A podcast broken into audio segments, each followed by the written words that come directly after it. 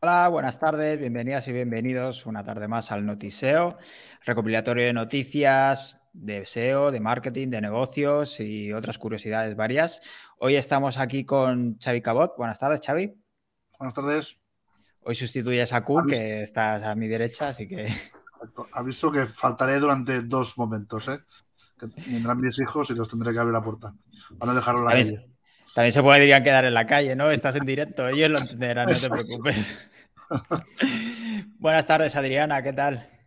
Hola, ¿qué tal? Pues muy bien, aquí otro día más. Bienvenida, es un placer tenerte como siempre. Muchas gracias por venirte. Bueno, aquí poniendo el punto, el punto femenino, ¿no? Sí, que nos hace falta siempre. y buenas tardes, Carlos. A última hora te he convencido, te he engañado para venir otra tarde más. Buenas tardes. Buenas tardes. Sí, me alegro saber que estoy en el banquillo y, y de vez en cuando salgo. No, es que me sabe mal molestarte y tal, bueno, a todos en general, por eso no soy mucho de, picar a la puerta, pero hoy además faltaba, ha sido baja Kun. También tendría que haber venido Bernie Torras, que si nos está escuchando le he tomado la matrícula, eh, ahí se vendrá otro, otro día. Así que nada, muchas gracias por venir, Carlos. A ti. Y si queréis empezamos a... ha, sido, ha sonado resignado. ¿eh? Sí. Del balón no tenía más remedio. Eh, empezamos con, la, con la, introducción de la newsletter y hoy hablábamos de, o hablaba, perdón, de la falacia de las 40 horas, las 40 horas que es la jornada laboral que tenemos actualmente en general, por así decirlo. me preguntaba un poco sobre el, el porqué de ese número y cómo algunos puede, para algunos puede ser mucho y algunos puede ser poco. Más que nada, primero porque a lo mejor estamos utilizando el tiempo como medidor universal, pero muchas veces no es tan útil o, tan rentable como podría parecer. Quizá, tendríamos que adoptar un sistema más encargado, enfocado a tareas o objetivos, por ejemplo. Y aunque utilices los, el, tiempo dentro de tu jornada, mm, jornada de, de trabajo, te, deberíamos trabajar todos por objetivos, al menos es lo que defendía el otro día que hablaba con una persona y decía, es que todos tendríamos que trabajar por objetivos y la verdad es que tiene, razón. Y después está el tema, por ejemplo, del otro día que leía un, un tuit que comentaba una persona que nunca había hecho horas extras y nunca había hecho formación fuera del horario de trabajo. Y era aún así un estupendo profesional, había tenido una gran carrera, había logrado ascender, etcétera, etcétera. Y esto puede ser totalmente factible, es, es evidente, se puede crecer profesionalmente así. Lo que pasa es que creo que para muchos a lo mejor no es suficiente. Entonces, aquí ya entran cada uno las prioridades de cada uno y los valores de cada uno que muchas veces dividimos el, mundo en dos equipos o veneras a aquellos que trabajan 80 horas a la semana o los desprecias totalmente, ¿no? Estos workaholic y demás. Y a veces simplemente es encontrar el equilibrio y también depende de la fase de la vida en la que te encuentres, ¿no? A lo mejor esas 40 horas para alguien en ese momento son muchas o a lo mejor son pocas. Y al final lo que cuenta no es solo las horas que le echemos, sino qué haces con ese tiempo. Pero eso ya es la introducción para otro día. No sé qué pensáis, chicos, acerca de esto, eh, sobre la jornada de las 40 horas, sobre trabajar por objetivos. ¿Quién quiere abrir el melón? Lo mismo. Xavi, venga. A ver, primero la, falacia supongo que solo va referida al autónomo barra empresario, porque el trabajador, o mayoritariamente el trabajador hace 40 horas. Y ahí se, y ahí, lo deja, ¿vale? Eh, digo mayoritariamente porque siempre hay excepciones, pero, pero como yo cuando trabajaba, pero y no, digo que, hiciera más, ¿eh? ¿eh? quizás no hacía ni 40 horas, pero al final mi forma de trabajar es hacer las cosas y duren lo que duren. Si duran dos horas, pues las hago en dos horas. Y si duran 8, 10, 12, pues las hago en 8, 10, 12. entonces, primero la premisa esa. La falacia creo que está Mm, solo mm, destinada a un sector. Mm, por puntualizar, por puntualizar, yo creo que se, aplica para todos, porque a lo mejor tú puedes trabajar 40 horas, pero a lo mejor la mitad estás calentando la silla. Entonces, hablaríamos ya de producción. Pero yo creo que entra también, por eso la última parte de la, introducción, de, realmente qué haces con ese tiempo. Y realmente si necesitamos estar 40 horas. Sí, al final eh, por eso eh, lo comentábamos esta mañana en Petit Comité, que soy muy poco fan de los horarios. Eh, porque personalmente no me, no me aportan, soy mm, cero horarios, alguno de estas áreas lo sabrá, y, pero sí que me gusta trabajar por objetivos, es decir, si tengo que hacer un trabajo, lo hago, mm, que tengo que trabajar más horas, las hago, que no, que en un día me lo puedo ventilar en menos tiempo, pues me lo ventilo en, menos tiempo. Lo importante es que eh, eh, saber la persona indicada sepa mm, indicarte cuáles son tus objetivos. Si estás en una empresa como trabajador, pues que el empresario te, eh, te, sepa transmitir cuáles son tus objetivos de forma clara para que tú sepas dónde ir y poder realizarlos. Te voy a seguir preguntando, pero quizá mejor damos paso a Adriana o a Carlos y seguimos el debate por ahí. Eh, a ver, Carlos, que te pasa la pelota, Adriana. ¿Qué, algo que por lo que quieras empezar? Yo sí me pongo a hablar sobre este tema. Empezaría con un depende, depende, depende, y igual echamos una hora a hablar, pero bueno. Puede ser que sea gallego, ¿no, Carlos? Y SEO, además. Sí, no, yo diría que, bueno, lo que no me ha gustado de Xavi es pensar que esto solo se aplica al autónomo, porque yo creo que si como autónomo trabajas por horas ya vas mal, vienes con mentalidad de, empleado y creo que ya estás condenado al fracaso mientras no salgas de ese bucle de, ceñirte a las 40 horas y de empezar a ver más allá de todo eso. Pero bueno, como empleado al final, también es verdad que tiene que haber una una marca o una manera de, definir cómo va a trabajar la gente, qué es lo justo, ¿no? Las 40 horas se consiguieron después de unas eh, huelgas eh, bastante, bastante grandes porque todavía se trabajaba mucho más y luego, bueno, pues habrá gente que sí que rinde esas 40 horas, gente que no. Que trabajemos todos por objetivos suena muy guay, pero sabemos que también la gente le gusta trabajar como de forma muy ordenada y llevar su día a día con una rutina. Entonces, claro, las horas es un poco la manera de, poder hacer que la gente tenga una rutina dentro de esas horas. Y luego ya ahí entra el papel de cada líder de, o de cada encargado o lo que sea, pues de gestionar esas 40 horas bien para, para su equipo. Pero es eso, es todo muy relativo. Realmente yo creo que sí, que trabajar por horas no es lo ideal, pero también hay que tener en cuenta que es una de las pocas maneras que existen pues de no sé, de estandarizar eso, ¿no?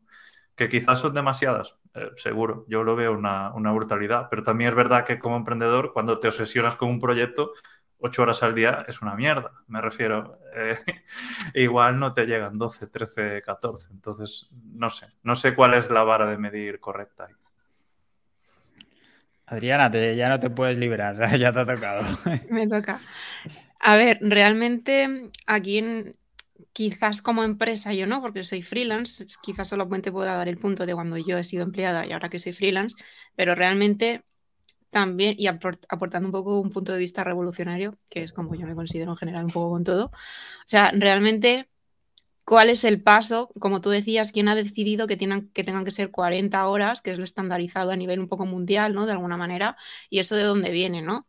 Pues si la manera de salir de la esclavitud es que la gente iba a trabajar por un X dinero, es decir, ya no vas a trabajar gratis, vas a trabajar por X dinero, y luego hubo X huelgas que reducían eh, la jornada, realmente, o sea, desde mi punto de vista, es como un paso evolutivo de esas fases iniciales que nacen un poquito en esa parte un poco más esclavista. La idea es que al menos yo como freelance, es como cuántas horas voy a trabajar, no lo sé, pero la historia es que lo decida yo, no que venga decidido de otra cosa. Y sí que tengo la sensación un poco de que la gente estipula las 40 horas porque es a lo que estamos acostumbrados y quizás no tenemos como mm, otras, otras maneras de hacerlo porque no tenemos otras referencias. Entonces a lo mejor hay que crear esas referencias. En ese sentido, eh, sí que prefiero trabajar por proyecto, en plan, mira, hay que hacer esto para tal momento, cuesta tanto, ya está, cada uno que se apañe como buenamente pueda, ¿no? Porque al final se supone que si nos, nos hemos metido en esto, es porque todos queremos de alguna manera ser libres, ¿no? Y como tú ponías en la propia newsletter, es como he creado mi propia cárcel, pues entonces no tiene ningún sentido que hayamos hecho esto. Entonces, básicamente es eh, no elijas esas horas basado en lo que la sociedad nos está diciendo, porque la sociedad tiene un recorrido histórico que se tiene que cambiar o que se supone que estamos aquí para cambiarlo. Decídelo tú en función de tus necesidades y de lo que tú quieras conseguir y de lo que tú quieras hacer. No vas a tener a lo mejor un ejemplo, a lo mejor lo vas a tener que inventar o vas a tener que probar ciertas cosas. Yo no tengo claro eh, cuántas horas trabajo o voy a trabajar yo tengo que hacer X cosas, me marco un tiempo y me marco un precio. Y efectivamente, como dicen luego Xavi y Carlos, eh, cuando a veces estás eh, disfrutando del proyecto, de lo que estás haciendo, si tienes que echar dos horas, las echas, pero ya no es algo que hagas porque tienes que, es algo que haces porque lo estás disfrutando. Entonces, tenemos que contar esas horas de trabajo. O sea, es que no son lo mismo las horas de trabajo de lo estoy disfrutando a las horas de trabajo de tengo que hacer esto. No es lo mismo, porque cuando ya tienes que, sí que creo que tienes que poner una barrera en el sentido de tienes que, pero también tienes que descansar, tienes que hacer vida. Y luego otra cosa es cuando lo estás disfrutando y dices, mira, es que sarna con gusto no pica, ¿sabes? Estoy disfrutando, lo estoy haciendo bien, me está gustando, no me está em, cansando energéticamente. Me puede cansar físicamente, pero no me cansa energéticamente. Entonces no es un poco lo mismo. Yo, por mi parte, por resumir todo esto que cuenta, eh, no estoy nada a favor de que haya unas horas estipuladas. Creo que es infinitamente mejor hacerlo por, proyecto, pero obviamente tiene que estar medido de una manera lógica. Si lo que vamos a poner es un proyecto de aquí a una semana y para sacarlo a cabo la persona va a tener que estar trabajando 12 horas, pues es que a lo mejor tampoco nos compensa, ¿sabes? Tiene que tener una medida lógica. Ahora te doy paso, Carlos, pero antes Gisela nos decía, hola, vengo recién de Chile, bienvenida Gisela, un placer tenerte por aquí otra vez. Y allí ahora se están planteando las 40 horas, ahora son 45. Yo prefiero ir al ritmo de mi capacidad, aunque hay que vigilar no quemarse, que es fácil dejarse llevar y si no te limitas puedes acabar mal. Muy de acuerdo. Y Schultz Solar decía muy de acuerdo con Carlos, el equilibrio es, es fundamental. Carlos, ¿qué querías decir? Perdón. Yo venía a rebatir esto de que las 40 horas es como un estándar en Europa, porque si nos vamos a Asia, nos vamos a Estados Unidos, eh, en los puestos de, mando, etcétera, en Estados Unidos es habitual ver gente trabajando 12, 13 horas al día, sí, ganando mucha pasta, pero tú siempre hablas mucho, David, del tema de Estados Unidos, y allí la gente curra por una pasta, pero curra una cantidad de horas que las 40 horas es un chiste. Y en Asia, igual, la gente duerme en las fábricas, entonces, bueno, mm. eh, debo decir que es Perdón, por puntualizar, en China es, normal el 666, es de 6 a 6, 6 días a la semana. No, no, por eso que me refiero, lo nuestro es casi lo mínimo, me refiero a la, gente por lo habitual trabaja bastante más y es triste, pero, pero es lo que hay. Aquí supongo que habría que preguntarse el por qué, ¿no? ¿Hasta qué punto es necesario? O sea, ¿por qué se hace, básicamente? Bueno, porque son la fábrica del mundo también, en parte. Eh, es, una cosa un poco extraña de, explicar. Daría para otro, para otra hora o para dos, yo creo. Creo que ahí el puesto de, puesto de trabajo también influye mucho en cómo. Porque hay veces que. Mm, no, mira, justamente me ha salvado el timbre de la puerta. Ahora vengo. Aquí los niños al rescate. Eh, aquí yo creo que también del debate se pueden sacar, además de muchas preguntas, pero un par en concreto es que se me ocurrían conforme hablaba Adriana, es el tema, por ejemplo, del freelance, el hecho de cómo cobrar sus servicios, ¿no? Si por horas o por servicios, básicamente, o por el valor que le aportas a, la persona o lo que sea. Y después está el tema de, vale, tenemos 40 horas y las queremos reducir. ¿Creéis que si las reduciríamos, reduzcamos, eh, seríamos igual de productivos. O sea, decimos, vale, en vez de 40 hacemos 30 o 35. ¿Haríamos lo mismo que esas 40?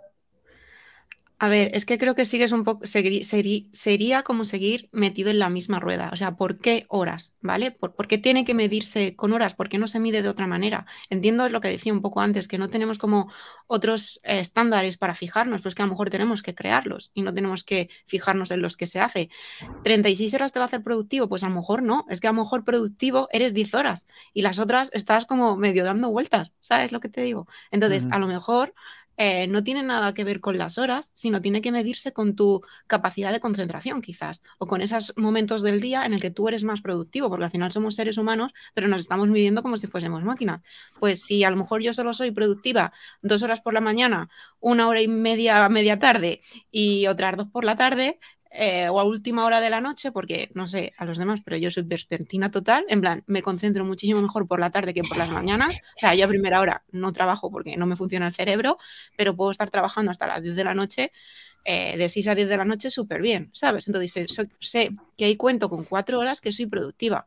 Entonces, ¿por qué voy a estar trabajando por la mañana porque tenga que hacer horas? Si sé que no soy productiva ahí y que lo que posiblemente pueda sacar en ocho horas, eh, entre las cuáles de esas ocho horas, cuatro posiblemente no sean productivas, no lo puedo realmente comprimir en cuatro en las que sí, sí soy productiva. O sea, la cuestión es, ¿por qué lo estamos mirando por horas y no estamos simplemente gestionando con los biorritmos del cuerpo, por así decirlo, entrando ya en mi círculo de hippie total y, todo esto? bueno, Perdón, una cosilla. Por traducir el, tema de los biorritmos también es básicamente el tema de la gestión de la energía. Yo, por ejemplo, yo soy al contrario. Sé que soy mucho más productivo por la mañana, por ejemplo, pues trabajo más por la mañana. Que a lo mejor a las 10 sigo trabajando, pero eso es otro tema, ¿no?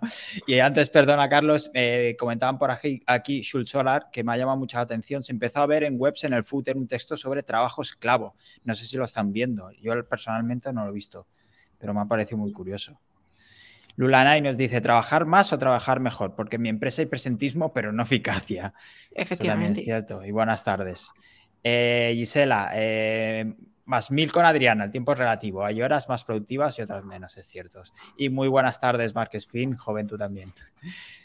No sé si Carlos querías comentar algo que te he cortado. Sí, yo iba a hacer un último apunte que diría que esto de los biorritmos está muy guay, pero esta es una visión, eh, no, sé si va a sonar feo, pero muy egoísta de la sociedad, ¿no? Porque somos una sociedad, entonces también tenemos que adaptarnos, algunos tienen hijos. Eh, me refiero, al final es una manera de integrar todo, el trabajo, pues con, tu vida. Eh, de una forma que todos se ciñan a un mismo patrón para que, bueno, pues para que puedan hacer cosas juntos, que luego en la realidad no es así, porque uno trabaja hasta las 10 de la noche y el otro trabaja a las 6 de la mañana, pero me refiero, no sé, todo esto de eso, de los horarios es un poco también por intentar ordenar de alguna manera la sociedad. Sí, pero también, también hay maneras que se puede para flexibilizar o, conciliar. Por ejemplo, nosotros en un Anchor, no digo que lo hagamos mm, perfecto ideal, pero por ejemplo, tenemos un bloque de horas en las que deberíamos estar todos, no sé, es por la mañana, pero después de eso cada uno se organiza más o menos como quiera, o hace el bloque intensivo que viene de 7 a 3, o se parte por la tarde y viene luego tal es un poco también encontrar la mejor manera, dentro de las posibilidades de cada trabajo, evidentemente, pero nosotros es cierto que intentamos estar juntos una franja de tiempo porque la comunicación o si hay reuniones y demás es mucho más ágil, pero si la mayor parte del tiempo podemos trabajar de manera síncrona, no hay problema. Sí, a ver, siempre que se pueda, sí, pero no siempre es posible. Nosotros también tenemos un trabajo que es muy fácil trabajar. Tú imagínate en una fábrica que cada trabajador entrase a la hora que le saliese de los donde sea y la máquina empieza a trabajar a las 8, ¿a qué hora para esa máquina? Me refiero, los mecánicos dónde están. Eso es. A ver. Aquí es donde estamos cerrando un poquito mm. la conversación, porque estamos hablando de, un, de nuestro sector. Claro, por eso, es, lo que digo. La fábrica, tú imagínate la fábrica, a las 8 de la mañana arranca la máquina, el turno de 8 a 3, los mecánicos están de 8 a 3, tú imagínate que lleva uno a una hora, otro a otra. en una, en una, fábrica aún que lo podrías otra vez tirar a la, a, la, a la, producción. Es decir, tienes que llegar a esto, si tardas menos, tardas menos. Pero, por ejemplo, no sé, un bar o una gasolinera, yo necesito, ahora no porque van con máquinas, pero antes que te ponían, te tenían que poner la gasolina, necesitas cuando llegues allí que haya alguien. No puedes decir, no, esto no funciona así. O cuando vas a un bar a tomar un café, necesitas a alguien que esté allí. Entonces allí no puedes valorar el trabajo de ese camarero o de esa persona que está dentro del eh, que te está poniendo la gasolina en función de, su productividad, porque no depende de él, su, de su, eh, productividad, depende de, la gente que le venga en, un momento dado. Entonces, por eso creo que estábamos, estamos sesgando un poco la conversación solo en el sector, sobre todo tech, ¿no? Que podemos estar en casa, podemos conciliar, podemos, eh, podemos trabajar más horas o menos horas, que también un camarero hace muchas horas, ¿eh? no digo que no, pero eso ya sería otro tema de hablar. Y luego está, porque yo supongo que David me va a cortar ya pronto ya el, debate, el tema de eh, la formación. estamos, desde pequeños nos han inculcado de una forma personalmente errónea en cuanto a, ya no solo a nivel de estudios, sino a nivel de costumbres y esas cosas. Entonces ahí también creo que afecta mucho la formación que nos dan a la hora de saber, de saber eh, trabajar en, pues sobre objetivos y no sobre horas. Cuando tú trabajas por horas, dices, yo hago las mis, ocho horas, me voy. Cuando vas al cole, es lo, es lo mismo. Aunque luego al final de curso, que al final en una empresa es lo mismo, cuando llega a final de mes, oye, ¿tú qué has hecho? Mira, pues yo he vendido esto, he vendido, ah, vale, estupendo eh, pues en, el colegio es igual, tú vas a calentar una silla de 8 de la mañana a 5 de la tarde y luego ya pues habrá que es más listo y no, estudia y se lo saca, el que le cuesta más, el que lo deja. Entonces yo por ahí también la formación creo que es un punto muy importante en apretar cuando hablamos de estas cosas. O sea, sobre esto, solo un apunte del tema de los bar y demás. Esto se acaba con brazos robóticos y demás, y con eso se soluciona. Y luego cajeros automáticos para gasolineras y listo. Con IA, ¿no? Se soluciona con IA. Exacto, con inteligencia artificial. Y luego vendrán, vendrán los que te dicen que estás destruyendo puestos de trabajo. Esto nunca le va a gustar a todos. Y luego, por añadir ya último apunte, 10 segundos, que esto es toda una rueda, me refiero salirte de esa rueda con tu empresa, de ese mundo cíclico que todo funciona así, es como eh, meter, meterte en la política y hacer buena política, me refiero. Estás en ese círculo, estás en esa mierda. Es, es muy complicado cambiar todo el sistema ahora y de repente cambiarlo todo, ¿no? sería una tarea titánica. Y, si no, vas a contracorriente y te puede funcionar o no. Mira, Lilunay nos decía, en una fábrica es fácil implementar horario flexible con cuadrantes, el problema es que cuando hay el empresario de turno sigue formatos de los años 90. Eh, Mark por aquí pasaba, esto lo, hablé hace poco con David y por eso en la introducción hacía referencia del otro día hablé con una persona sobre objetivos, eras tú precisamente, Mark, eh, y que dice que todo el mundo debería trabajar por objetivos, precisamente lo hablé con él el, otro día. Y Sela por acabar. Perdón, perdón. Eh, los que somos demasiado exigentes, el tema de no tener horarios también es peligroso. Cuando trabajé para una empresa sin horario fue mi muerte. Sí, hecho una punta antes del brazo mecánico. El brazo mecánico sustituye a los trabajos, eh, creo yo, eh, que no se pueden valorar por objetivos. Efectivamente. Pero igualmente, em, nos da la sensación de que tampoco nos nos hemos, planteado de qué manera sí puede hacerse, que simplemente estamos como demasiado cegados en el no, porque es a lo que estamos acostumbrados. O sea, yo realmente no sé eh, si una empresa que, o una fábrica no puede plantearse los horarios de otra manera, en el sentido de, vale, para X día hay que entregar tanto material a tal sitio. Mm, si hay una planificación previa, realmente no podría. Sí que es verdad que obviamente habría que tener un control, ¿no? Porque como efectivamente dice Xavi, estará el que no haga nada y estará el que se coma todo el curro, que esto seguramente cuando todos hemos trabajado por cuenta ajena lo habremos visto. Siempre está el que está de jiji jajas y le cae bien a todo el mundo, pero se toca las narices y está el que se come todo el trabajo, ¿no? Eh, pero tampoco nos hemos planteado de si realmente se puede hacer de otra manera. O sea, no lo hemos intentado, esa es la historia, ¿no? No hemos intentado encontrar esas maneras, simplemente nos, ponemos ya directamente en el no. Obviamente, pues si que eres camarera, ¿no? En este caso yo que trabajo en la hostelería, pues obviamente si la gente viene a comer y a cenar, pues ya puedo estar yo productiva o no que voy a tener que estar. No será posiblemente para todo el mundo y en todos los casos, pero volviendo a nuestro sector, que al final es el que conocemos, o el trabajo más de oficina, no tiene por qué ser eh, solamente el tech, simplemente el de oficina como tal. Yo cuando trabajaba en oficina tenía la sensación de que había mogollón de cosas que eran una auténtica pérdida de tiempo, que no le aportaban absolutamente nada a la empresa y que era simplemente una cuestión de tenernos entretenidos o haciendo algo, ¿vale? Pero que eran trabajos que realmente no le importaban a nadie, que nadie iba a revisar, que no tenían una utilidad para nada. Sin embargo, eran cosas que había que hacer porque el tiempo que estabas allí tenías que estar haciendo cosas, no podías estar como parado. Entonces, al final lo piensas y dices, ¿qué sentido tiene esto? ¿Realmente estamos seguros de que las 40 horas laborales en muchos trabajos se cumplen o no hay mogollón de horas de relleno? Esa es un poco también la cosa que habría que dejar eh, sobre la mesa. Sí, sí. Me estaba imaginando antes a un camarero o camarera llegando, oye, he hecho 50 cafés hasta aquí, me voy para casa, los demás. Al final, en relación a lo que decía Adriana, Adriana, ahora, es un poco lo que también decía Carlos antes, que es la rueda. Entonces, cuando te quieres salir de eso, es cuando te encuentras con, con la pared delante de decir, mm, no sé, imaginemos que yo trabajo mejor por las noches. Hostia, es que yo no puedo trabajar por las noches porque mis proveedores o mis clientes trabajan de día. Entonces, eh, al final es todo es, lo que decía Carlos, eso de la rueda, ¿no? De que mm, queremos salirnos y en el momento de que quieres salir te encuentras con mil impedimentos que no te dejan salir de, la rueda del hámster esta de, los horarios. te, sales, te sales un poco, pero siempre tienes que tener esa franja de adaptarte a la sociedad, ese es el rollo. Bueno, sí, un poco sí, pero puedes encontrar tu manera un poco, ¿no?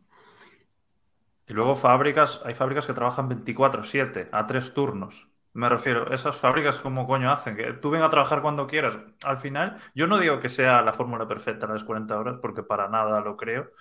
Pero me refiero, ese tipo de cosas, yo creo que es muy complicado gestionarlas al libre albedrío. Creo que, es imposible.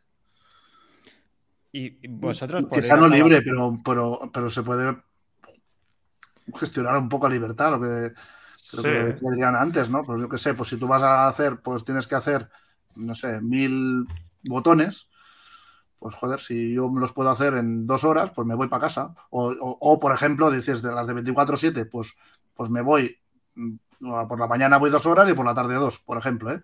o cuatro por la mañana, cuatro por la tarde, o las ocho seguidas. Entonces ahí podrías conciliar mejor bajo, bajo mm, tus necesidades. Ya, pero tiene que haber alguien que cubra siempre esos turnos. Y luego está el tema Estado y normativa, que tampoco estaba pensado para que tú te salgas, sino para que mm. vayas como un borreguito por el camino de todos. Entonces, bueno, eh, hay bastantes palos. Este a ver, no es.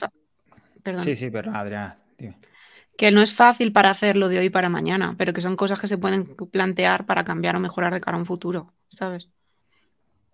yo creo que Aquí nos decía Marta SEO, es necesario parar para pensar cada cierto tiempo. Ese tiempo te ayuda a reorganizarte y ver perspectivas nuevas.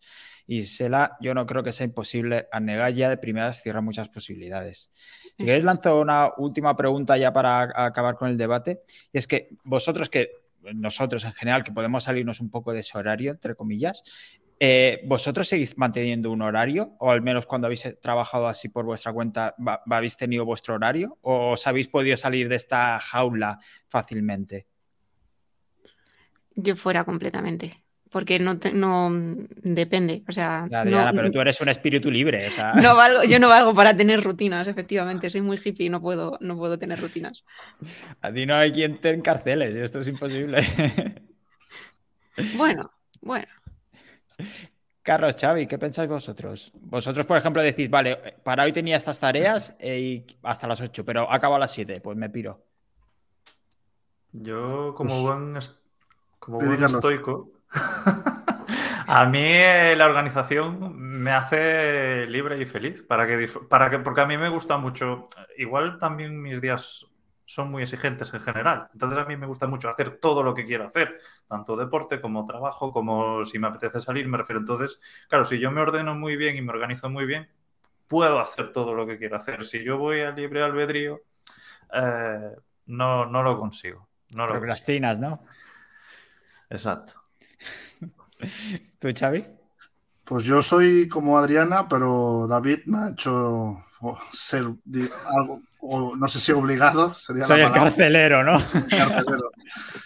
Pero sí que reconozco que ese orden me ha dado, o sea, sería un poco una combinación de los tres, me ha dado más felicidad, como dice Carlos. Entonces, yo siempre he sido desde que nací hasta hace cuatro años que conocí a David, hacía lo que me daba la gana. Y, mis jefes, en su momento, pues me lo aceptaban, supongo porque hacía bien el trabajo. Y dice, bueno, el tío es un desastre, pero como me hace bien el trabajo, pues, pues nada, pobre chaval, tira para adelante. Eh, pues en un Anchor, pues ha sido, empezamos un poco así, pero ahora ya pues la cosa pues ha puesto como quizá más seria y hay que poner un poco más orden o lo que sea. Y reconozco que ese orden, no sé si más felicidad, pero más tranquilidad, quizás más tranquilidad de no estar pensando en el qué hacer o qué dejar de hacer. Pero sin horarios, ¿eh? Cuanto menos horarios, mejor. Voy a sacar mi patita hippie otra vez.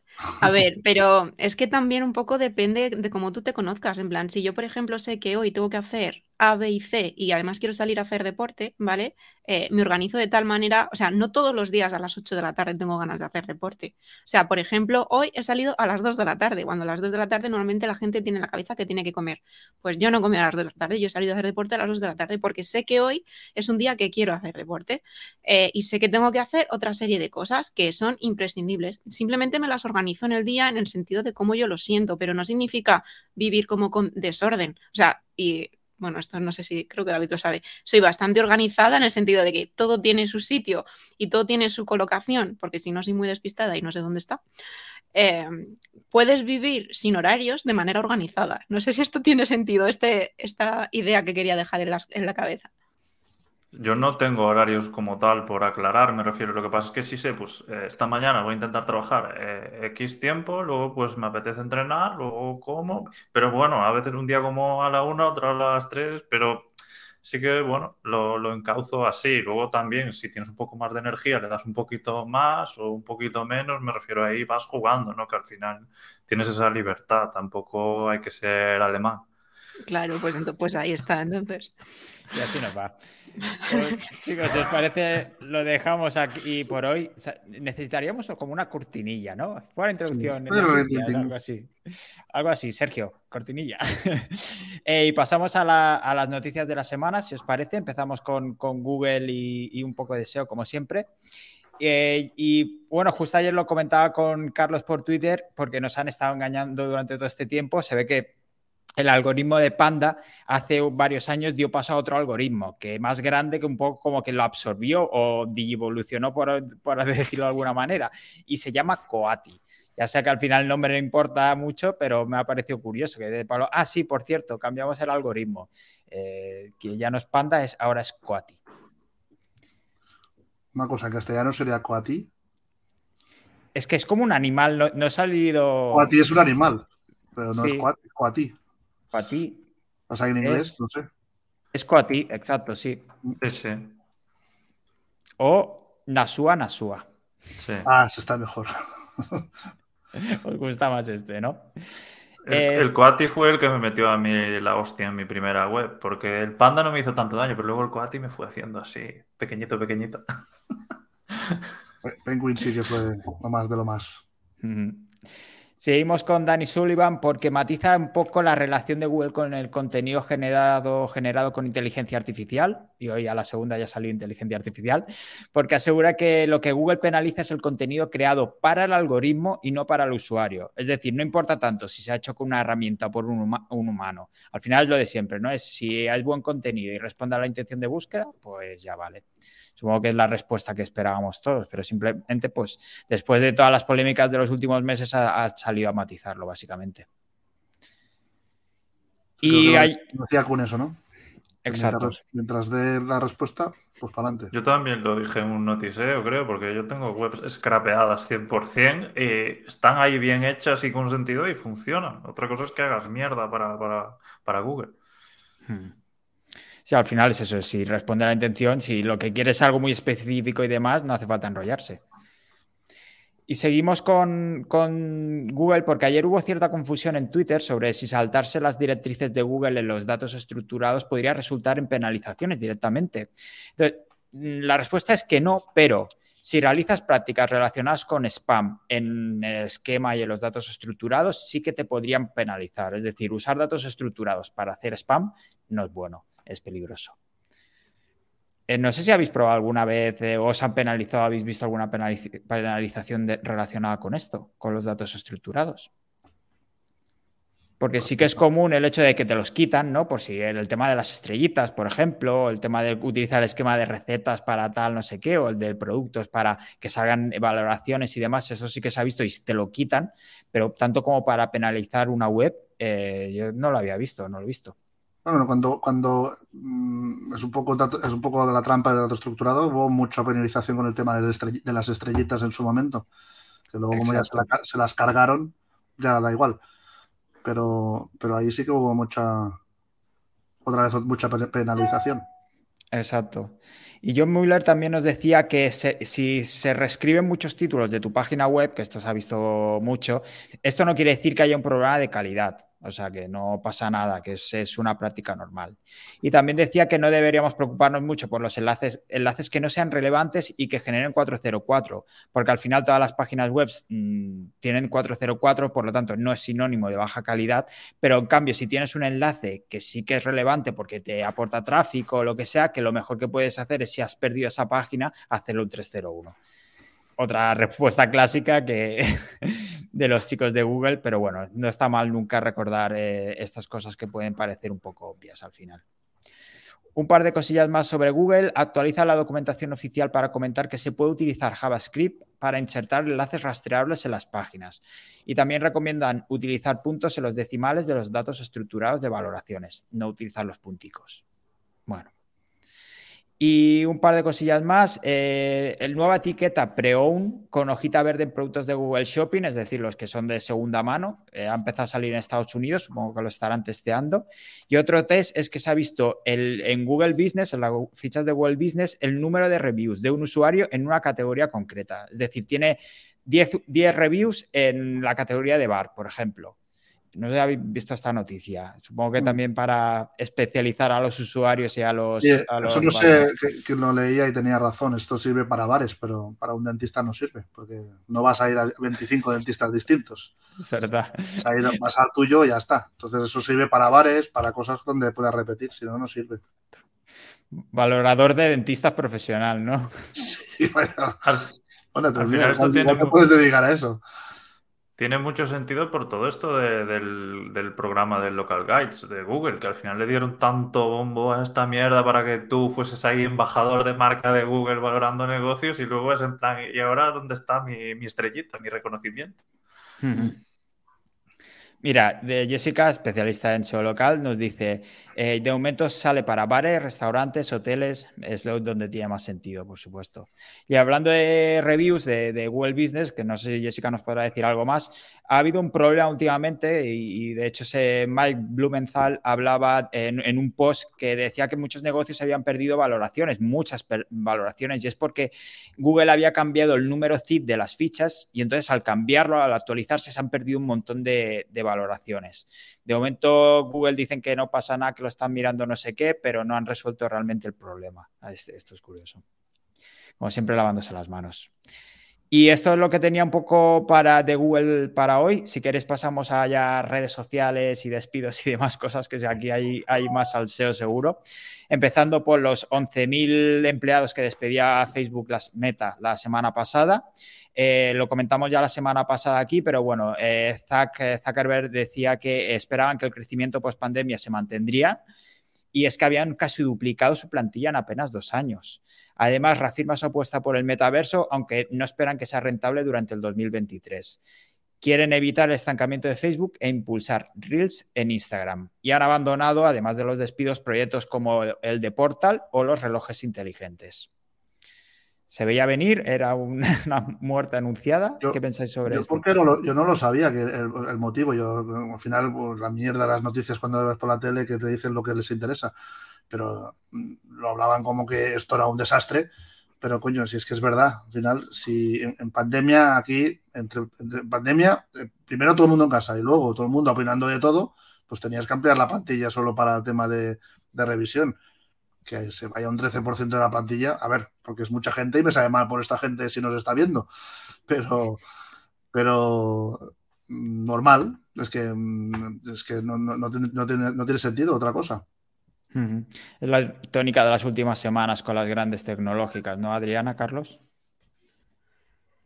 Sí, pero no te sé qué, no te sé, no sé qué decir en ese sentido, porque es que al final sabes que cuando entras a una empresa te pueden echar en cualquier momento. O sea, tenemos un poco esa idea de que vas a estar en un sitio y parece que vas a estar como 40 años, ¿no? Desde que entras hasta que te mueres, te jubilas. Pero es que realmente la empresa se gestiona así. O sea, no sé hasta qué punto es algo malo, deberíamos de ver como algo malo el despido. Obviamente te da cosa porque no sabes cómo, siempre que queda esa incertidumbre de no sabes ahora qué van a hacer estas personas, pero teniendo en cuenta que han estado trabajando para una multinacional, tienen capacidades, sino para, para entrar en otros puestos para crearlos ellos. Entonces, si realmente ves un poco la gráfica, que esto no sé si salió también en una newsletter tuya, eh, realmente, aunque como dice Xavi, va a despedir a X personas, realmente ha ido, va en aumento, ¿no? Su, gráfica de, de, contratación va en aumento, pues entendemos que esto es bueno, ¿no? Sí que es verdad que habrá que hacer ajustes, pero es que la empresa es así. O sea, quizás lo que no era normal era de lo que veníamos un poco acostumbrados. Entonces, no sé hasta qué punto es algo, deberíamos verlo como algo malo. Eh, no sé si a lo mejor quizás verlo como algo sano. Claro, cuando te tocan a ti y eres a ti al que despiden y eres tú el que ahora te tienes que poner a buscar trabajo, pues es una putada, eh, con perdón. Pero vamos a ver, es que es así, ¿no? o sea, trabajar por cuenta ajena es lo que tiene. Sí, de hecho, en, dos años han doblado la plantilla que tenían y ahora simplemente, bueno, simplemente entre comillas, han reducido el 13% de la, de la misma. y leía el otro día también que a pesar de los despidos en, muchísimas empresas, se siguen buscando ingenieros y que, son los y desarrolladores, que son los perfiles que más han, han echado en este tipo de empresas. Por acabar con el tema de, Google Business que hemos hablado antes, Jessica nos confirma que ha habido un problema con esto y además marcado muchas como duplicadas. El problema es que pierden las reseñas y para que te las devuelvan, pelearte con todos los trabajadores de atención de, de GBP. Y dice también, si tienes el CID de la ficha, la recuperas más fácilmente. Si no lo tenías guardado y te pasa esto, casi puedes darlo por perdido pues nada, todos eh, eh, a guardar el CID. De hecho, también leía en el post el tema de hacer un backup de toda la información. Puede ser interesante si eres un negocio recuperar, guardarte toda esa información por si lo pierdes para recuperarlo posteriormente. Hay un apunte, el problema es cuando te han metido, cuando te han borrado 90 y ha sido ahora, o sea, que no has tenido tiempo de hacer backup porque nunca había pasado. Bueno, que yo sepa. Que has perdido, ya recupera eso. y luego, Seguimos. Eh, en el tema de Facebook, yo voy a añadir un último apunte. Diría que esto es normal también por el hostiazo que está llevando Facebook en bolsa, que no es ni, normal ni justificado. Y al final es como Mark está presionado y yo qué hago. Aquí hay que despedir a, gente para que, no sé, para que la empresa parezca rentable. A ver, el golpe es muy grande. Ha perdido, yo qué sé, yo voy perdiendo, perdiendo casi un 50% en las acciones de Facebook y las compré bastante bien de precio. Y la empresa no creo que ese sea su, valor real tampoco. Entonces al final, pues hay que cortar cabezas, ruedan cabezas y eh, a ver si viene gente nueva al equipo que, que aporte, yo qué sé. Pero tú crees realmente que a niveles tan grandes se preocupan por este tipo de cosas? O sea, ¿realmente crees que pueden estar como súper sobre las cuerdas? Sí que es verdad que las pérdidas económicas son muy grandes, pero porque también juegan, con, juegan con cifras de normal muchísimo más grandes de las que podemos jugar nosotros. Entonces, yo creo que simplemente están acostumbrados, mientras que a lo mejor nosotros nos podemos estar preocupando por mil euros, a lo mejor, o jugando arriba y abajo con mil euros, ellos están jugando con muchísimas cifras más mayores, es decir, están acostumbrados a esas cantidades, cosa que a lo mejor a nosotros no. Entonces, para a lo mejor una pérdida de no sé cuántos millones, nosotros lo vemos como, oh Dios mío, catástrofe, pero para ellos como si a lo mejor nosotros hubiéramos perdido 100 euros. Vale, sí, me fastidia, pero no se me acaba el mundo, porque también tienen una capacidad de recuperación amplia. Pero estamos hablando de que la empresa vale la mitad que hace un año y estamos hablando de muchos, muchos, muchos, muchos billones, capacidad para crecer, para reinvertir. No estamos hablando de una cifra de han perdido un poquito, estamos hablando de que han perdido muchísimo. Pensar que, que también el discurso, y por eso ha perdido tanto en valoración, ha cambiado en general. Hasta el año pasado era todo crecimiento, innovación y ahora es rentabilidad. Es que no se escucha otra cosa. Aquí al final es, las, es cómo funciona la bolsa. La bolsa funciona por, por feelings. La gente dice, oye, mm, Mark Zuckerberg despide. Hostia, está despidiendo, todo el mundo para afuera. Pero en realidad no lo sé, ¿eh? no, he estudiado el caso eh, muy profundamente, pero en realidad no hay nada. Hay un, reajuste de, personal, como decía Adriana, de decir, oye, mm, vale, ya bajamos para volver a subir. Pero como la, la bolsa funciona así, en que uno se va y, hostia, se va este, nos vamos todos y baja las acciones. Evidentemente, de la empresa no sé ese ni de broma. Y luego está el paso como Facebook era como una empresa considerada de growth y ahora está pasando un poco al value porque realmente Facebook ya no era grow hace un año o dos a pesar de que crecía como, como algo así, ¿no? Y entonces en ese paso siempre también se meten unos castañazos de, de la leche, pero bueno, yo confío en que recupere. Sí, recuperará. Lo que pasa también estaba, estaban, estaban unas valoraciones respecto al beneficio por acción que eran una pasada. Eso tampoco era normal. Seguimos con otras noticias. Acabamos con Meta porque Instagram permitirá programar contenido desde su aplicación para cuentas profesionales, eh, fotos y vídeos hasta un máximo de 75 días. También añadirán logros para creadores que según varias acciones y, y tendrán nueva web para una mejor experiencia en el escritorio. Estas son unas, cuantas novedades de cara para Instagram. Y pasamos ya a Elon Musk, por supuesto. Eh, tengo aquí el resumen de todo lo que ha hecho. Si queréis os cuento un poco y luego podemos pararnos donde os apetezca, comentar lo que nos apetezca o en general sobre Elon Musk. A ver, ¿qué hizo? Eh, porque la semana pasada hizo un Twitter Spaces y dejó varias perlitas. Por ejemplo, hizo mucho hincapié en conceptos como la verdad, la información, la verificación de personas y los datos. Eh, por ejemplo, había un, dato de un hilo de Juan González que se hacía eco de, lo parecido que, se, de lo que comentaba Elon con el PageRank de, de Google, sobre todo para dar más visibilidad al tema de la información precisa y verídica. También tocó otros temas como la moderación la seguridad para marcas, eh, los discursos de odio, herramientas para creadores y dejó bien claras sus intenciones respecto a la integración de pagos con Twitter, que ya ha sido registrada como una compañía para poder procesar pagos. Además, parece que tendremos tres tipos de cuentas, la oficial, la verificados de pago y sin etiquetar, y luego hará una purga de usuarios sin actividad, que los que han estado ahí pasivos, digamos, desde hace unos cuantos años. Es la primera parte solo. Entonces, luego hizo primer email de Elon Musk a todos los em, eh, empleados. Se acabó el teletrabajo, mínimo de 40 horas a la semana en oficina y luego en casa puedes hacer las que quieras, ¿vale? O sea, el teletrabajo está ahí, pero las 40 en oficina las, tienes que hacer sí o sí, ¿vale? Apuesta también por conseguir al menos la mitad de los ingresos por suscripciones para no depender tanto de anuncios y no tener que hacer cosas como que SpaceX, la otra empresa que tiene, comprar una gran campaña de anuncios en, Twitter para promocionar Starlink. Eh, también hizo un, preguntas y respuestas con los empleados en, las que en el que discutieron el estado financiero de la empresa, lo que se esperaba de los empleados y parte de sus planes, y avisa que uno de los posibles planes es la bancarrota. Y luego el tema del lío con el cheque azul, que ha suspendido el tema del pago por la, para verificación por varios conflictos, que esto no sé si lo habéis visto, pero por un lado está el desplome en bolsa de la farmacéutica Eli Lilly tras el anuncio de una cuenta falsa verificada diciendo que la insulina es gratis, y por otro lado una cuenta fake de otra empresa armamentística que tuiteó diciendo que iba a dejar de vender armas a Arabia Saudí, Israel y Estados Unidos, y las acciones caen un 5% en un día. Y ya lo último, lo último de verdad es que eh, es que da mucha caña este hombre. Cortan a 4.400 de los 5.500 trabajadores subcontratados que tiene y se van algunos de los grandes responsables de Twitter, como el responsable de privacidad o del cumplimiento eh, normativo. Perdón.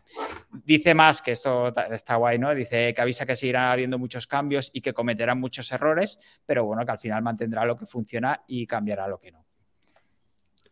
Ya acaba el discurso. Bueno, empiezo yo porque ellos seguramente tengan demás cosas que conozcan más en profundidad. Lo del cheque azul se veía venir. O sea, era de puro sentido común. No sé en qué momento no se dieron cuenta de eso o no hubo una planificación de que, no sé, de verificar las cuentas que lo tenían antes de activar el pago, ¿no? O sea, era de cajón que los, que los trolls iban a, iban a pagar cuentas falsas. O sea, era, no sé. Quiero pensar que hay otra estrategia por detrás y no ha sido un error tan garrafal, tan obvio, porque se supone que esa gente tiene más capacidad, ¿no? Luego, lo de, los, lo de que mm, se haya acabado el teletrabajo, hasta cierta manera entiendo que para ahora que está como reunificando la empresa, por así decirlo, pueda ser lógico, ¿no? En plan, vale, ahora todos tenemos que estar aquí, nos tenemos que conocer y tenemos que poner esto en marcha. Supongo que será temporal y que más adelante, eh, pues sí que volverán al teletrabajo. Elon es muy anti-teletrabajo, ha hecho lo mismo con Tesla. Pues nada, pues a lo mejor no merece la pena trabajar ahí. ¿Sabes lo que te digo? Hay más empresas en el mundo y si no, puedes crear uno. Em, bueno, pues lo siento entonces por ellos, básicamente. ¿Qué le vamos a decir? ¿Sabes qué vamos a decir?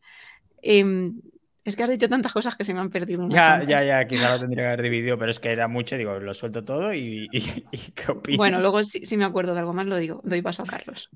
El Elon es de los de yo duermo en la oficina y trabajo de 16 horas, vosotros también, me refiero. Esa es su filosofía y no, no hay más. Ha dicho que hasta que organice todo iba a quedarse a dormir a las oficinas de Twitter. Sí, sí, sí. él es de los que duerme y vive en la empresa, entonces los demás igual, eh, que se jodan.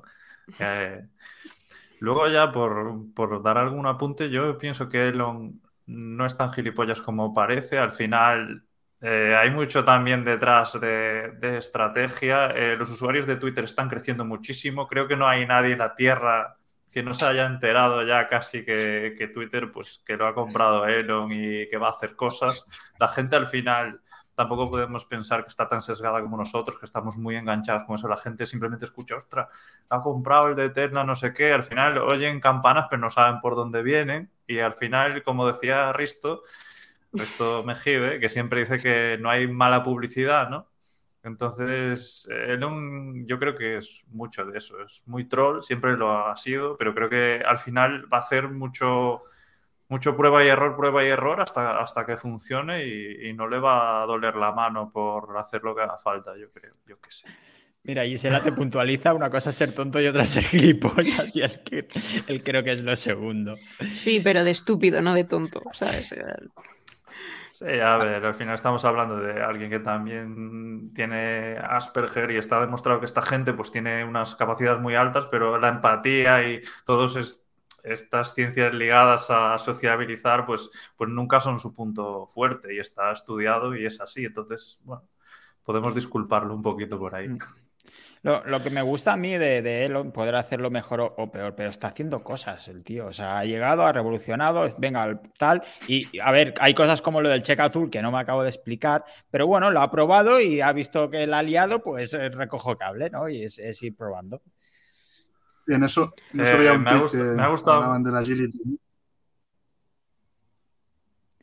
Uy, Xavi, ahora te estamos perdiendo, ¿eh? Un poco, te estás cortando. ¿A mí? Diría que ha venido Kun a saludar y ha dicho, quiero un side project como el de Elon y ese comentario es para marcar. Mira, Kun, dice que Xavi utiliza Starlink. Pues, quizá por eso te vaya la conexión. Por eso, que decía, no sé, ya no sé ni qué decía, no me acuerdo. No sería mm, importante. Sería, mentira. Bueno, yo solo apuntaré lo más, como no sé lo que habéis dicho, voy a apuntar que lo que más me ha gustado es la foto de los dos reincorporados, sobre todo el tío, el chico de las greñas. No sé si lo habéis visto. Sabes que, no... Sabes que es mentira, ¿no? Ah, ¿es mentira? Es mentira. Esto es, son dos chicos que el día que empezaron a salir lo de los despidos, son dos humoristas y fueron allí con cajas para estar por fuera a trolear. Y entonces ha hecho, hoy o ayer Elon Musk ha salido con ellos del palo Volcom Back, no sé qué, no sé cuánto, pero es mentira, no han trabajado nunca en Twitter. Oye, pero la, cara del colega de Greñas parece que lo hayan matado. Impondrá Elon, pues sí, sí. Sí, sí. Lo siento por destrozarte un mito. Vaya. Es que es muy, interesante me parecía eso. Carlos, no sé si tú querías comentar algo al respecto. Nada, por, aclarar que yo tampoco es que sea fan de Elon, pero sí que, bueno, hay que reconocer lo que está haciendo bien. Lo que tú dices, sobre todo, está haciendo muchas cosas, está intentando cambiar una red que a nivel de rentabilidad lleva años y años y años, que es en plan, ¿qué coño pasa con Twitter? Pues él ha venido a hacer cosas, se puede equivocar o no, pero está dando mucha caña, es eso. No soy un defensor ni de, de sus maneras ni de sus formas, pero sí que me gusta ver que es eso, está muy implicado y tiene al final pues una predisposición para, hacer algo. Igual la destruye, pero por lo menos va a hacer algo, ¿sabes? O destruirla o hacerla crecer. No la va a dejar ahí entre que no va y que no viene. Igualmente, aunque no nos gusten sus, no nos gusten, a mí me da igual, eh, sus formas. Esto es que creo que lo, decía Kun, Kun parece que le estamos invocando todo el rato. Eh, realmente ya sabemos que es así, tenga Asperger o no tenga Asperger o simplemente sea un humano imbécil es así, ¿sabes? En plan, te puedes ofender o puedes aceptarlo. Entonces, es así, ya sabemos lo que hace, ya, también sabemos la capacidad que tiene, o sigues la corriente o te sales de ella, pero tampoco tiene sentido que estemos como dando vueltas entre, mira lo que ha dicho, mira qué bordería, mira que no sé qué. Va a seguir, eso va a seguir. ¿Que lo hace a propósito porque es una manera de darse publicidad? Seguro. ¿Que es del todo así? Pues seguramente también. La cuestión es que va a seguir siendo así, no, no va a cambiar, ¿no? Y mucho menos va a cambiar por la sociedad, porque lo cierto es que él tiene la pasta y la sociedad no. Entonces, ¿por qué sabemos que a lo mejor él no está haciendo las cosas de manera correcta? o sea, es decir, lo que quiero decir es, no tenemos que cambiarle tampoco, tenemos que aceptar que es así y ya está. Yo, creo que ahí también, no sé si, mm, seguramente no va así, pero a mí, no, a mí tengo la sensación de que en Twitter siempre sale. Eh, o sea, yo creo que se ha hecho un algoritmo mm, para él. Es decir, si me sigues, te pongo en todos lados. Entonces sale sin parar. no he puesto claro, no quiero silenciarlo porque dice silenciarlo, entonces ya lo dejo de seguir, pero sale en todos lados. Digo, este tío se ha puesto un algoritmo solo para él. Para que todo el mundo vea lo que dice. Nunca me sale. Pues no lo sigues. A mí sí. Lo tienes silenciado, sí, lo, ¿no? sí, lo, sí lo sigo, ¿eh? Sí lo sigo y sin silenciar y casi nunca me sale. Hostia, A pues mí a mí me me sale- sale cada dos tweets.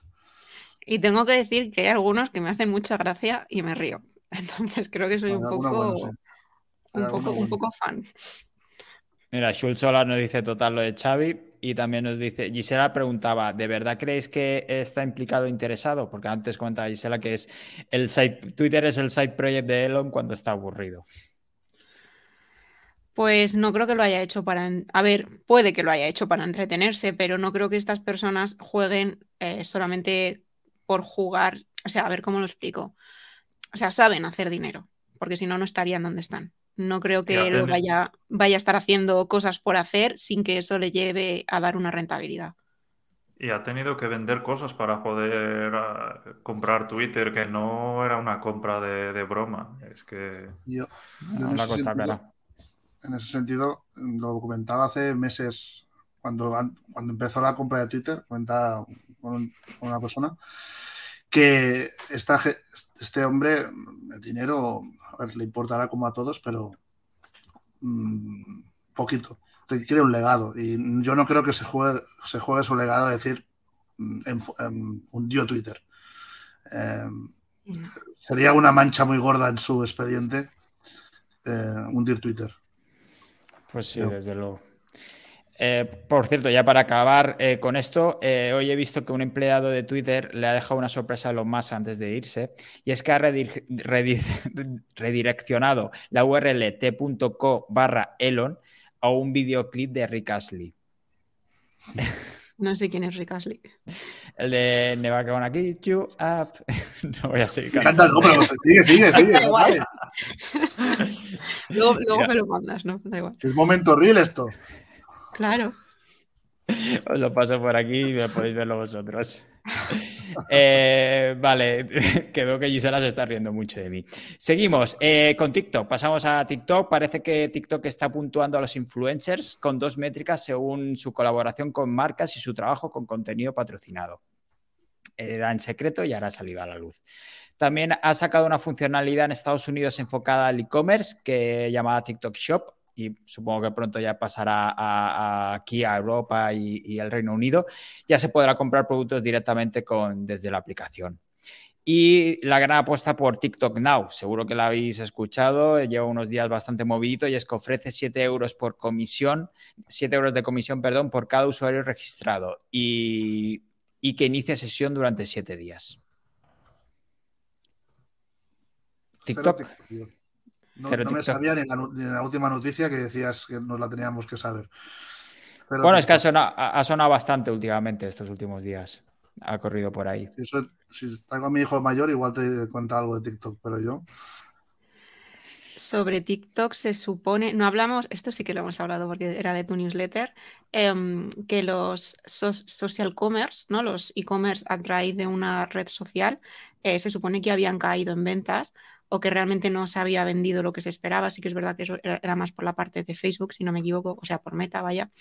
Em, y que TikTok como que había paralizado un poco, pero que finalmente lo iba a lanzar, ¿no? Que entiendo que es esto, que lo ha lanzado ya pero que lo que tenemos es que en Occidente, igual que en China sí que funcionan o en Asia, tenemos datos de que en Occidente en principio no han ido muy bien. Y lo van a lanzar y veremos a ver qué es lo que pasa, ¿no?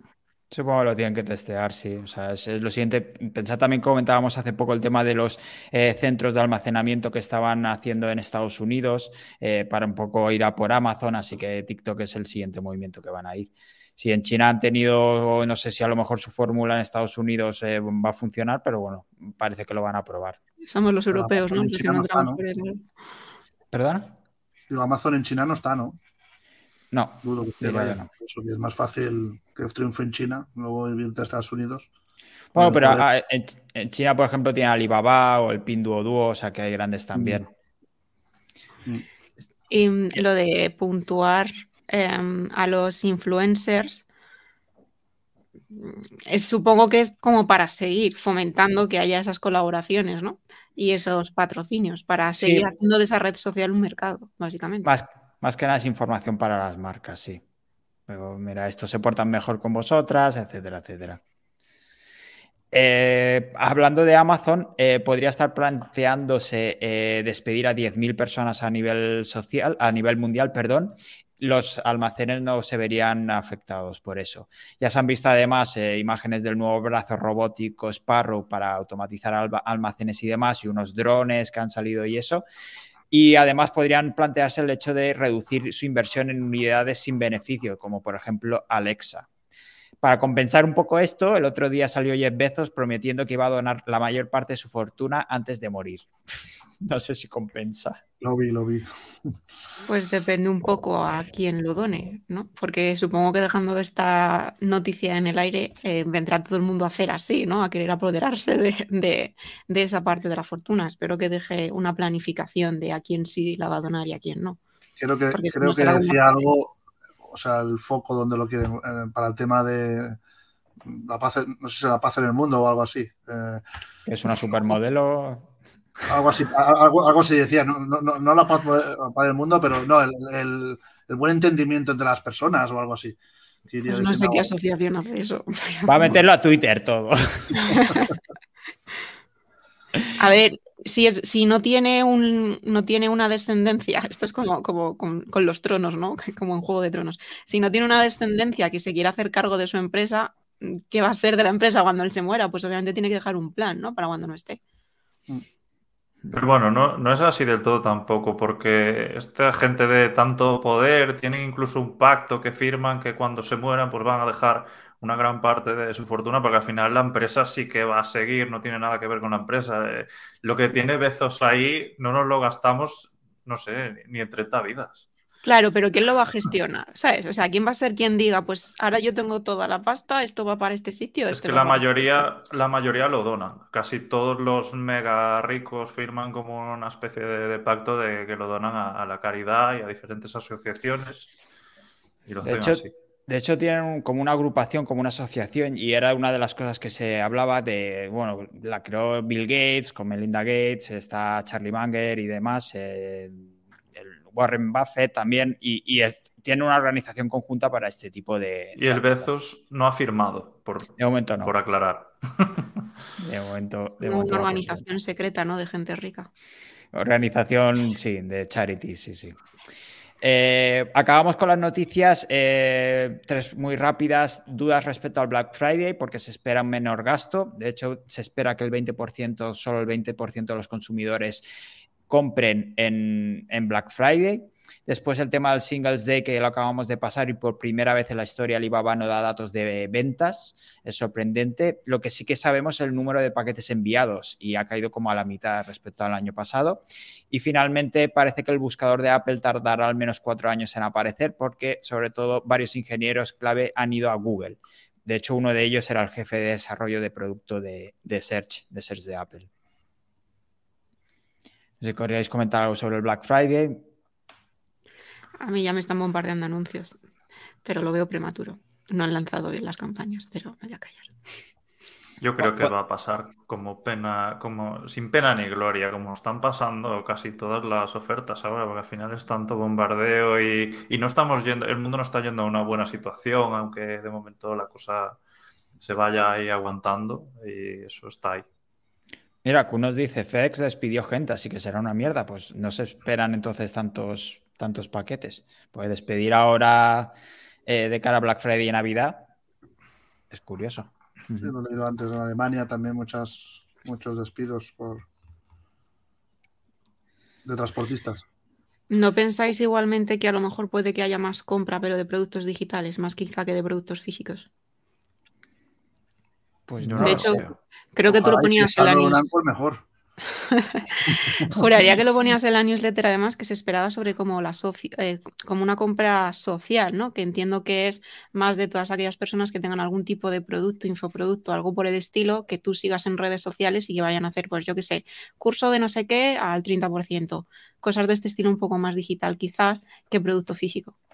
Se habla sobre todo del tema de la tecnología y la, moda y lo que decías ahora, Adriana, sí es que se espera que siga creciendo el poder de, lo social, del marketing social, para como poder de compra en, Black Friday, Navidades y demás. Pues el tema de influencers y todo esto. Por eso ahí TikTok también está por ahí metido. Y estas eran un poco todas las noticias. Eh, teníamos, por ejemplo, también guías tutoriales y, casos de estudio, como siempre. Por ejemplo, eh, los siete factores de ranking en Google que están confirmados, que salían en el blog de Hrefs. En el blog de Unancor salía un artículo sobre el EAT y por qué es tan importante para el SEO. Y hablando de artículo, mañana tenemos un directo, mañana a las seis sobre EAT, con Carlos Pulido, Marta Arroyo y Luis Revuelto. Jueves a las seis. Eh, Juan González, por ejemplo, también compartió un hilo sobre cómo encontrar nichos que lo petan con tráfico directo, es decir, por Discover, por Telegram o WhatsApp. La verdad es que está bastante guay. Y también recomendaba un webinar de Ana Mata, que hablaba un poco sobre el tema de cómo crear eh, marcas que conecten con la gente. La verdad es que el, webinar está bastante bien y me hizo pensar eh, sobre el tema de la coherencia de la marca y de las marcas y de las personas, que un día podemos hacer la introducción y debatirlo sobre esto también. Y poco más, la reflexión también sobre el tema de las redes sociales, que, si hablaban de si su era iba a acabar pronto. No sé si lo podemos dejar quizá para otro día el tema de comentar el tema de las redes sociales o brevemente qué opináis sobre esto. ¿Creéis que está el declive de Facebook, está la bajada de Instagram, está toda la polémica con el tema de Twitter? ¿Van para abajo o simplemente se están transformando? Em, yo no sé decir a nivel global, pero personalmente eh, siento que siempre he sido muy fan de las redes sociales, los he tenido todas, pero que me siento saturada. ¿Sabes? Me siento saturada en el sentido de que han estado cambiando tantas cosas de manera tan rápida que ha llegado un punto en el que me ha sobrepasado, me ha cansado, me ha rayado y ahora no quiero saber nada de ninguna red social. Es como, no me apetece. Entonces, no sé si me pasa a mí a nivel personal, no sé qué pasará a nivel global, pero tampoco me extrañaría que, que hubiese un poco de quemazón en general necesitamos dar un paso atrás, ¿no? Con esto.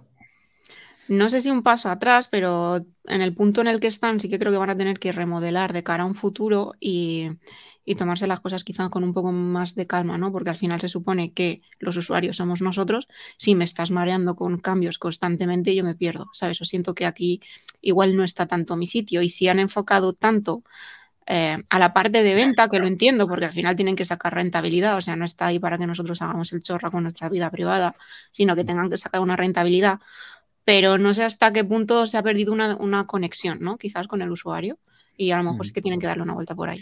Esto me ha recordado, veía comentarios por, por Twitter, de, sobre Twitter, de gente que decía, a mí me gustaba más Twitter como era antes. Ah, ya, pero es que estaba perdiendo 4 millones de dólares al día, o sea, no, se puede tener una empresa así. Si quieres lo mantienes tú y después ya haces el Twitter que quieras, ¿no? No sé cómo es vuestra relación con las redes sociales, Xavi. Yo creo que desaparecer es imposible porque forma, forma parte de Internet el comunicarse entre personas. Ahora que mm, estoy con con Adriana en que, en que, en que saturan. Mm, van saturando poco a poco. Mm, satura Facebook, te vas a otra, te saturas, te vas a otra, te saturas, te vas a otra, te saturas. Supongo que el futuro va en que alguien se invente, que igual es el nuevo, este que se ha ido de Twitter y ha dicho que se va a crear una nueva, y crea una nueva, y, nos pasaremos de Twitter, nos vamos a pasar, pero desaparecer yo creo que es imposible, porque es que es, es Internet, Internet es relación. Entonces, por ahí en cuanto personalmente, tengo una relación solo con Twitter y, sobre, y básicamente laboral. No uso ninguna red social en, el ámbito eh, personal. Todo es, 100% profesional. solo faltaría, porque ya me ocupan no sé cuántas horas al día en el, ámbito profesional. Si le meto el personal ya, mm, mi jefe me echa. ¿Creéis? Ay, perdón, Adriana. No, no, que diga Carlos y luego si no digo yo. Yo diría que hay que hablar, eh, que hay que segmentar por red social, porque no todas están en el mismo momento. Por ejemplo, el tema Facebook. Sí que es verdad que ya llegó un momento que tenía como tantos, tantos usuarios que estaba ya integrado casi el 40% de la población, hay un tanto por ciento que son niños, un tanto por ciento que no tiene móvil, me refiero, el crecimiento de Facebook ya sabía que se iba a estancar, eso era algo que no pilló a nadie por sorpresa Twitter está en su máximo apogeo, por mucho hate que digan Twitter nunca ha estado a este nivel o es lo que, lo que dicen las estadísticas. Está creciendo muy guay y se está expandiendo entre gente que a lo mejor no usaba o no escuchaba hablar de Twitter TikTok, eh, bueno, es el huracán que te atrapa un algoritmo pensado para que te metas y, no salgas, aunque yo personalmente soy bastante reacio a lo que es las redes, salvo Twitter, que sí que me gusta mucho porque si la usas bien puedes interactuar mucho, conocer a muchísima gente, he sacado muchas cosas positivas de ahí, para nada negativas. Y luego las demás, pues es como que ya hace mucho tiempo que las tengo bastante apartadas porque no me, no me aportan. Sí que las uso a nivel profesional, Instagram, Facebook, con alguna cuenta que llevo de empresa. Pero es eso, yo creo que hay que hablar eso de ese proceso de maduración y de ver un poco en qué momento está cada una, porque una red que ya no tiene para dónde crecer, eh, sería hipócrita pensar, es que está, va en decadencia. No, es que ya no tiene para dónde ir, tiene que empezar a madurar y rentabilizar usuarios y, hacer reestructuración y otras pues están en, en, otro momento diferente. Y luego está todo esto que la gente dijo que, que coño tiene Kun. que, dice que eres de 20. sí, 20, 20 en su momento pues la usamos bastante. Pero bueno, y luego está todo esto que la gente dijo que realmente lo que iba a pasar es que se iba a empezar a segmentar la gente en pequeñas redes, ¿no? Y eso es un poco es lo que es Mastodon, pero yo creo que eso, claro, pierde un poco ese tema social. Al final es meterte en tu grupo de WhatsApp o en tu grupo de Telegram y yo creo que no tiene sentido. Tematizado sí tiene sentido, pero ya segmentarlo tanto que cada uno tenga su pequeñita comunidad, para eso tienes un grupo de, WhatsApp o de Telegram con tus colegas y es mucho más directo, mucho más rápido y no tienes por estar viendo anuncios ni, ni mierdas en una red social, porque al final la red social también tiene unos palos ahí en el camino que estás dispuesta a pasar si te aporta algo, si no te aporta nada, pues para qué coño te vas a meter. Esa es un poco mi, conclusión de todo esto. Sí, la verdad es que en los últimos años también hemos visto el auge de las comunidades, de muchísimas comunidades, quizá no Mastodon, pero eh, hay Discord, hay Telegram, hay Slack, hay un montón de, opciones. Lulan ahí comentaba, para mí las redes sociales su apogeo es generacional, en Facebook la madre y la abuela, en Instagram la hija, en TikTok la nieta y en Virreal la generación siguiente. Pues sí, quizá también tenemos que contar el factor generacional en este sentido pero también creo que un poco el factor evolutivo, ¿no? En el sentido de que las redes sociales tampoco sea algo que haya existido antes, algún proceso por el que hemos pasado, pero que no sabemos hacia dónde va a desembocar. Y un poco lo que, lo que decías ahora, ¿no? En plan de, a lo mejor hemos empezado con las redes sociales en esa parte de comunicación en Internet, que también comentaba Xavi, pero esto va a evolucionar a que a lo mejor algún día las redes sociales nos llamen menos la atención y la historia se esté gestando en sitios como Discord o en las comunidades. Entonces, es a lo mejor simplemente una evolución y un cambio de escenario, pero la comunicación va a seguir estando ahí. Es una hipótesis, ¿no? Que se puede poner sobre la mesa. En plan, empezamos con las redes, pero hemos acabado en otro sitio. Yo, creo que en ese sentido, para mí es prácticamente un cambio de nombre mm, durante la época, durante la historia de Internet, ¿no? Comenzando por las BBS, que ahí eran directamente a un, a un, a un nodo, pero luego justamente después ya viene todo el tema de IRC, si os suena, eh, que no dejan, no dejan ser una red social. Eh, es un mastodón más pequeñito, es decir, hay no sé cuántos canales de uno de eh, papás, otro de mamás, otro de no sé qué, de cualquiera, y tú te apuntas al que quieras. La, evolución de las redes sociales es hacer, hacerlo como, como abierto a todo el mundo y ahora volvemos a tirar a las comunidades otra vez, que es lo que ya teníamos antes más bonito, con más gráficos, con más lo que sea, pero eso ya existía. Por eso decía que, al fin y al cabo, mm, como Internet se ha parido para hacer eso, desaparecer no. ¿Cómo lo haremos? Ya veremos, pero, pero va a ser, vamos a ir para atrás, otra vez para adelante, ahora, volvemos a hacer un petit comité y de aquí dos años, porque esto va tan rápido, volveremos a, hacer a hacerlo abierto para todo el mundo. Creo que va por ahí. Yo diría que tampoco podemos mezclar, porque con esto tendemos mucho a mezclar lo que es una comunidad y lo que es una red social, porque tú en una comunidad tienes una cosa y una red social tienes una audiencia que lo haces de otra forma. Entonces, claro, los que dependen de su audiencia no van a estar en una comunidad, necesitan una red social. Y eso es un poco lo que la gente no, no, llega a entender, que la comunidad no funciona como una audiencia, la comunidad es pues unas personas que hay, pues que velan por ella tiene otra forma de, operar muy diferente a la red social. Entonces creo que ambas cosas van a convivir seguramente, que irán madurando y que se irán adaptando al final a nosotros. Al final no deja de ser software, ¿no? Que va, que va cambiando y va mutando un poco. Incluso las propias redes sociales intentan crear una zona segura de comunidad para que la gente no se vaya a estas aplicaciones de comunidad. Pero al final sí que pueden coexistir, ¿no? Entre ellas. Perdona, que Kun dice, he escuchado 10 minutos, pero ve a Carlos muy afín a mi forma de llevar la contraria. Buen programa. Yo ya he dicho que venía a sustituirlo, entonces tengo que hacer bien su papel. Venir con la newsletter sin leer y llevar la contraria bastante. Mira, voy a hacer así y ya tenemos Hostia, ahora el círculo completo, ya está. Ya es Kun total. No, pero, pero bueno, no solo llevo la contraria, digo lo que yo creo, me refiero. En, verdad tiene su sentido porque, mm, o sea, que las dos convivan, pero que se hagan usos muy distintos. Es decir, si tú realmente por tu actividad, sea la que sea, necesitas una comunidad, pues es muy probable que a lo mejor estés, o no, no una comunidad, perdón, si lo que necesitas es una audiencia, pues posiblemente necesites apoyarte en las redes sociales, pero si no necesitas una audiencia para ofrecer lo que haces, vender, lo que sea, eh, y simplemente quieres relacionarte con personas que hacen lo mismo que tú, a lo mejor es la comunidad, ¿sabes? O sea que quizás simplemente se modifique el uso que se le está dando a una y a otra. seguramente, seguramente son ambas, ¿no? Porque la comunidad no te abre al exterior y necesitas de la otra y la comunidad te da cosas que la otra no te da. Entonces, quizá la existencia de ambas es, la, es como ahora, es lo ideal. Conclusión, no va a haber evolución. No estamos como estamos. Voy a decir que he pagado un curso de comunidades y ahí se explica muy bien todo este tema, que no lo he hecho porque estoy bastante, bastante ocupado y, y lo tengo ahí para acabar, pero es eso, hay una gran diferencia entre, entre la comunidad y la audiencia y ahí es donde creo que no se debe pensar que Discord va a sustituir a Facebook. A Facebook lo sustituirá otra cosa diferente, pero, pero Discord no va a ser porque no, no es una red social ni hace la misma función.